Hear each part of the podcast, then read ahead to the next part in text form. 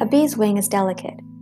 It's fragile, like glass figurines in a china cabinet, the kind you see in stores accompanied by signs that say, You break it, you pay for it. A heart is fragile too. It can be carelessly handled and then shattered, lying in shards on a cold floor. But a heart doesn't come with a you break it, you pay for it sign, so it seems easier to get away with breaking a heart than it does with breaking a glass figurine. Maybe because a glass figurine has a price tag attached to it, and a heart is just a heart. When I was a little kid, I used to collect the skeletons of leaves.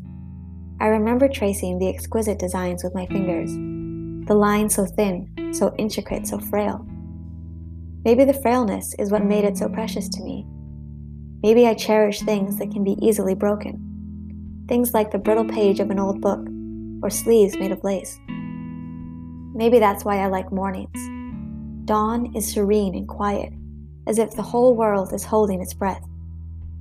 But tranquility doesn't last, of course it doesn't. But in those precious moments before a siren rails, an engine churns, a door slams, there's a vulnerable calmness in the air, then gone, without so much of a warning. But while it existed, you felt something.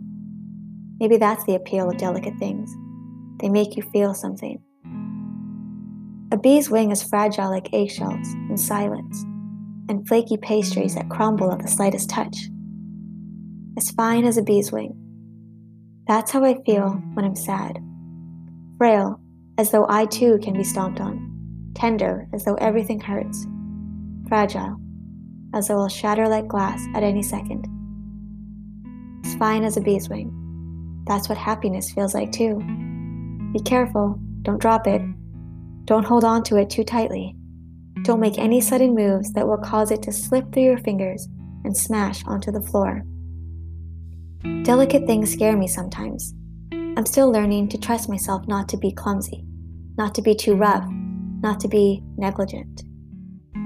It's like the way I find myself shaking with trepidation when holding a newborn baby. Suddenly, this little life is in my care. Suddenly, I have responsibility. Is that a good thing? A bad thing? It's simply a thing. A heart is as fine as a bee's wing. Maybe that's why hearts scare me. And maybe that's what makes them so precious to me, too.